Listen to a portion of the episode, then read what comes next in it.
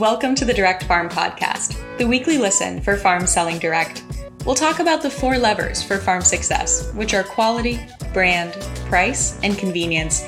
We'll hear from outside industry experts and producers like you to delight your customers, to save time, and to increase your direct farm sales and business. We're glad you're here. Welcome back, everyone. You are listening to the Direct Farm Podcast, and we have a really special episode for you this week. We interviewed Grace Lemley, and she is not only a former employee and good friend of Angelica Hayton, who owns Hayton Farms Berries, who is one of our uh, speakers for the upcoming brand conference. You'll hear more from her soon. But Grace is also now a Barn2Door employee. She's on our team and works actually reaching out to other farms and sharing with them what Barn2Door does. So we are really excited to have Grace on to hear a little bit about how she worked with Hayton this summer and then how she's working with us this fall and into the future. Welcome, Grace. It's great to have you here. I'd love for you to introduce yourself. I know you have a background in farming and you are also now at Barn2Door with us. So give us a little introduction. How did that happen? Hey, Emma. Yeah, I'm super happy to be here. I am a big podcast fan, actually, but really never awesome. thought I'd be able to be on one. So this is super fun. Thanks so much for having me. So I'm a recent addition to the Barn2Door team as an account executive, but small scale farming and gardening is kind of something that I've always been involved in, I would say, in some way or another. My mom has a lot of talents, and one of them happens to be that she can grow pretty much anything she puts her hands on. Hmm. So I learned from a really young age sort of about the beauty of planting something with your hands and seeing it come to life. And I would also say that I ate fairly wholesome diet when I was young and was very fortunate to be able to do that, just sort of learning the importance of eating real food. So I think that's part of the reason why I was so excited to be a part of the Barn2Door team is because, you know, these are important parts for us as well. And just it's so exciting to me to be able to know and be able to feel like I'm really contributing to this farming community and mm-hmm. local food in a big way. Well, we are super thrilled to have you be a part of the team. I know you bring just such a, a warm energy, and we love that you have some farming experience as well. Tell us a little bit about that. Let's back up. Yeah. So I grew up living in the Skagit Valley, which, if you aren't familiar with the area, is just made up of thousands of acres of farm fields. A lot of my childhood was spent riding through these fields on my horse. And that's actually how I came to work for Hayton Farms. I think when I was a I think when I was 14, Angelica and her dad, Robert, they would always run down our road. And huh. so I think one day I was out with my horse and my mom. They came up and started chatting with us, and Angelica just casually dropped, You know, when you're ready, I have a job for you. and so obviously I took that and ran with it. And the mm-hmm. next year I started working for them. And Hayton Farms is just, it's one of those farms in the area that everybody knows about. I think, I believe they were established in 1876, which is wild. They started out as a granary and then they were a dairy. And then they started farming crops um, like cauliflower, potatoes, cucumbers, and then berries. So those are all the crops that they currently do. Mm-hmm. As I said, you know, everyone in the Skagit Valley knows Hayton Farms. I think that that name is just going to be remembered for a super long time, and honestly, for a really good reason. Angelica, who I've been speaking about um, specifically, she's one of the daughters, and so she took over the berry side of things. In terms of the retail sales, pretty early on, I believe she started doing that when she was in high school. And so I remember when I started working for her and just being so impressed with how she ran things. Mm-hmm. She was and is, hopefully she's listening to this, super young. and it's just inspiring. And she's really been always someone that I've looked up to in regards to the management of such a successful business, but also really in her commitment to farming as sustainably as possible. Hmm. I think it's it's cool to hear how well known they are in the Skagit Valley because they're also incredibly well known in Seattle. They're a pretty iconic farm. Tell us a little bit about that side and your own experience selling in Seattle. Yeah, absolutely. Hayton Farms has a lot going on, honestly. They do it all. So, wholesale, restaurants, retail. You know, I remember from a young age dropping berries off at some of these bigger restaurants in, in downtown Seattle area in these huge farm trucks. I don't even think I actually had my license. I think I just had a permit at this point they're they're so well known and you know they've been able to do this just within i think their consistency of their product. So angelica does more of the retail piece as i mentioned which is really inclusive of the farmers markets. Farmers markets have been a huge part of the farm. And then i think within the last five years she purchased the farm actually that's directly next to her parents farm. It really seems like every year they're more successful than the year before. Berries are hard though because, you know, there are so many different external factors that are sort of out of people's control, one being the weather. So, mm-hmm. as you may or might, may not know, berries are, are fairly sensitive creatures, mm-hmm. especially when they're being grown organically.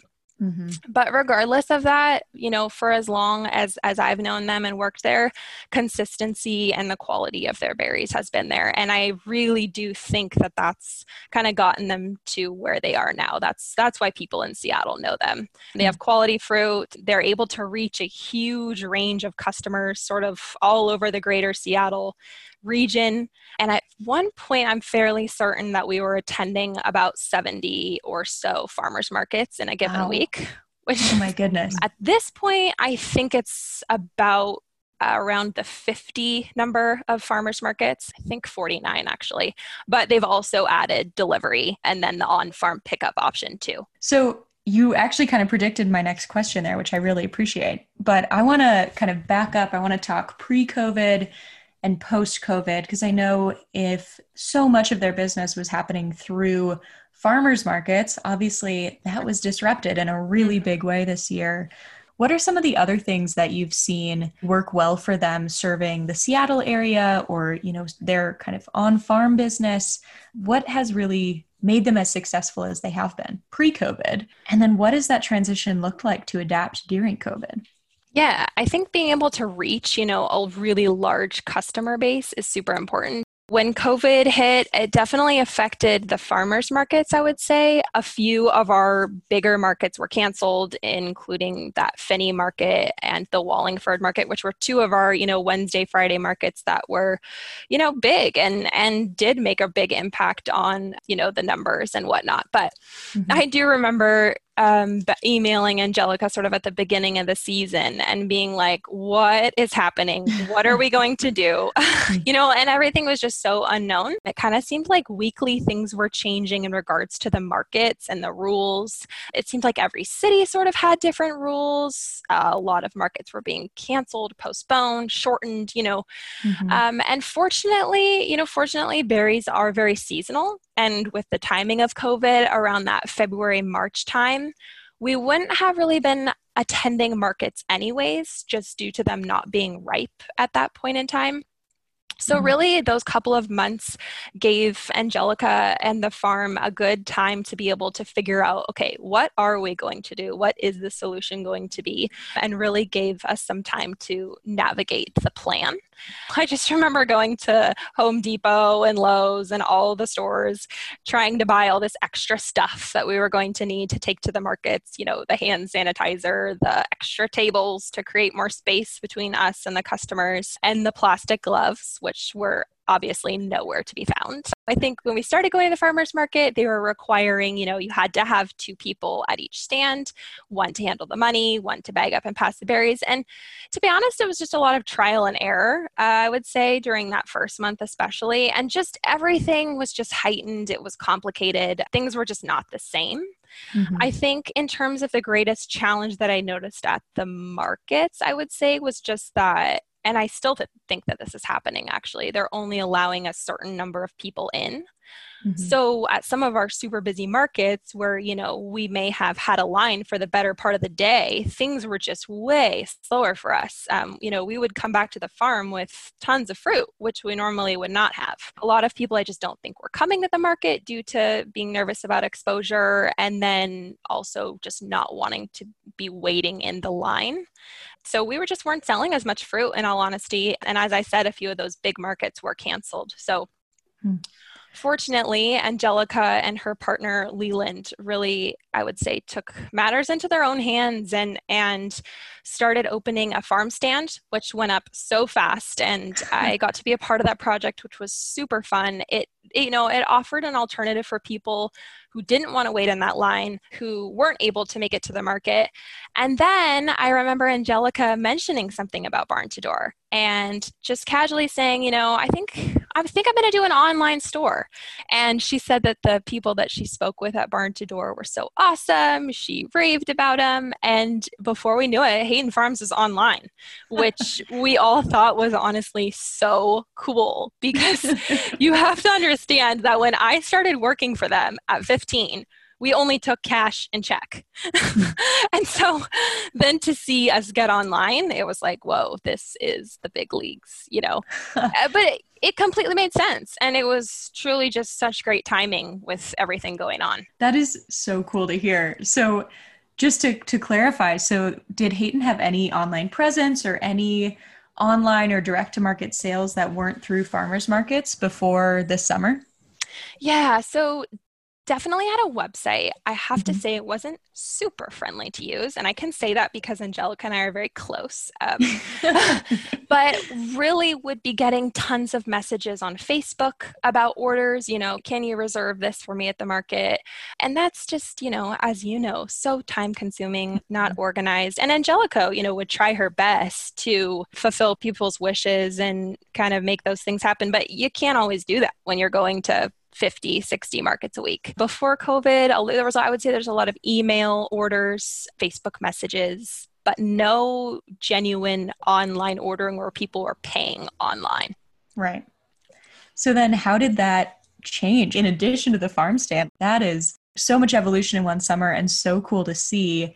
How did that impact the business? What did the outcomes of that look like? Yeah, absolutely. Her getting online with Barn2Door was such a big step and honestly has really evolved the business, I think. I mean, setting up the farm stand was key, right? Offering an on-farm pickup is always always a great option for farms. The property's on a pretty main road, so lots of traffic along there. I like to say it's like the eye candy of all farm stands. You know when you drive past a farm or a farm stand and someone goes, "Oh, can we stop there?" Exactly. It's like yeah, it's like Quote. that. flowers, there's, you know, local stuff to purchase, jams, obviously berries, all the things. So the farm stand, you, you've got to go. If you haven't been, you've, you've got to go. Mm-hmm. But then, you know, I would say working with Barn2Door was essential for getting some of those orders that were that were um, lost due to either closed markets or people not attending not attending the markets. So we started offering pre-sales to be picked up either at the farmers market, you know, at the farm stand, and then also started doing deliveries to the Seattle area. And for me, it was really neat to be able to see every week sort of more and more people using that pre-order option. You know, people would come to our booth and give us their name. We'd get that little receipt or their invoice with what they ordered. If it was a mixed half lot of berries, everything would already be mixed up. And hmm. people were just super impressed by, I think, the convenience and the ease of all that. Additionally, you know, this just helped people kind of get in and out of the market faster.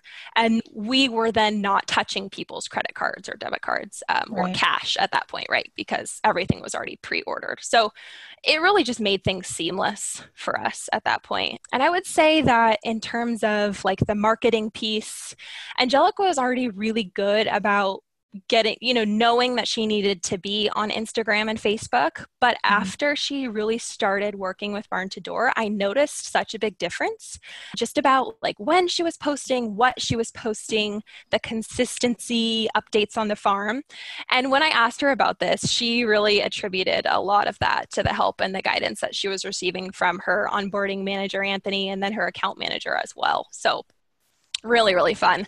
And then it was just so fun to see her website happen. I again, it is a beautiful website. It, it turned is, out so well. Shout I out to our design team. Yes. they did a wonderful job They totally did. And I send that one along to a lot of the firms I talk to just because it's so beautiful. But yeah, it was really fun. She was so excited about the website. You know, she's a farmer, she doesn't have time to make her website super spiffy. And so to have someone really take her ideas and sort of her, what she wanted and put it into a beautiful site that really sort of relays what she does on the farm and her story and you know Hayton Farms in general it was just it was really really neat. So really shines through i think on her website. Um, mm-hmm. a few of us who have been around on the farm for many years we sort of always joke around about how things are still the same like from when we initially started however many years ago. And mm-hmm you know, I was reflecting on this, and as much as we joke around about it, it's actually such a unique part of the farm because mm. I think a lot of that is attributed to the fact that Hayton Farms has done such a good job at being consistent in their product, mm. as well as customer relationships and service and in their branding. You know, people know the Hayton Farms boxes, the lettering we use on our signage, even mm. our tablecloths. Like it, it's really, really neat. And I think what's cool about this is being able to see Hayton Farms pivot in a really positive way to allow for the growth that their customers need and really require of them in terms of offering online ordering, yet mm. still super maintaining that authenticity that they've had for years and years. Right, taking the tablecloths online.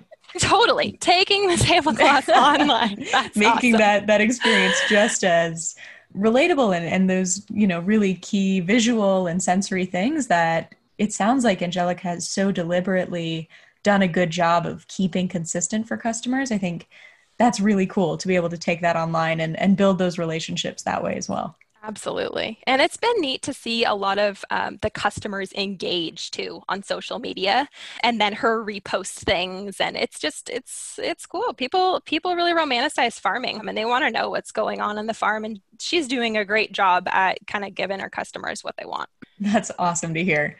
So I I want to back up a second too. I know you guys you did some delivery this summer as well, and that was a new addition.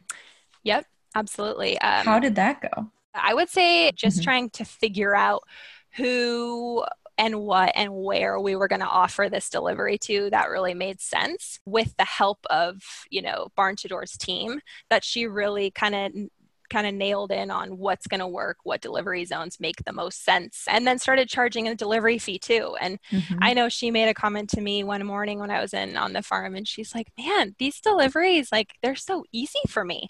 I just send off, you know, I send a kid off to deliver it, and it goes right to their door." and it's i mean it's seamless right it's it's just how people want their product now and and the mm-hmm. fact that they're able to get local product that way is is just innovative, honestly. So I want to switch gears a little bit here, Grace. And so you are now part of the Barn2Door team. How did you go from Hayton to Barn2Door? How did that happen? Yeah, so I actually found out about Barn2Door from Angelica. I didn't even realize that they were based out of Seattle. She just continued to sort of rave about her experience with su- the support one day. I think she was actually specifically speaking about James and Anthony and just kept saying, They're so awesome. They're such great people. Like, I just love them. And mm-hmm. um, so she said to me one day, You know, she, you should just check out their company, just have a look at their website. So I think I went home that night. I think I watched the five minute demo video. Emma, I probably listened to your voice. I checked out the website and just was perusing through the positions to see, you know, who they were hiring for. And sure enough, there were tons of positions and read through them all and thought, okay, sales, that's me. And it was super exciting for me because I remember reading through the job description and being like, wait, I would love this. This sounds hmm. amazing. So hmm. I texted Angelica that night and said, I think I'm going to apply for the sales position. Do you think I should? And she was super supportive and absolutely encouraged me to do it. And so here I am. that is so awesome. And we are so glad you did. What is your favorite part of your job? What is your favorite part of what you get to do on a day to day now?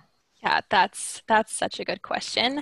I think my favorite part of the job as a whole is just being able to know and really actually feel deep down that I'm contributing to something that's making a big difference in the lives of farmers who are people that I'm really passionate about, I would say, but also in the local food scene in general and you know i just feel so good about what i'm sharing it doesn't ever feel like i have to sell something it's mm. more of i get to share this with you and here's the information you know i've always said that i would never be able to be in sales or sell something that i didn't believe in or really care about mm. but this is truly something that I value. You know, sustainability, the little egg community, eating whole foods. And I think at Barn2Door, these are all really shared values amongst us and within, you know, our values as a company.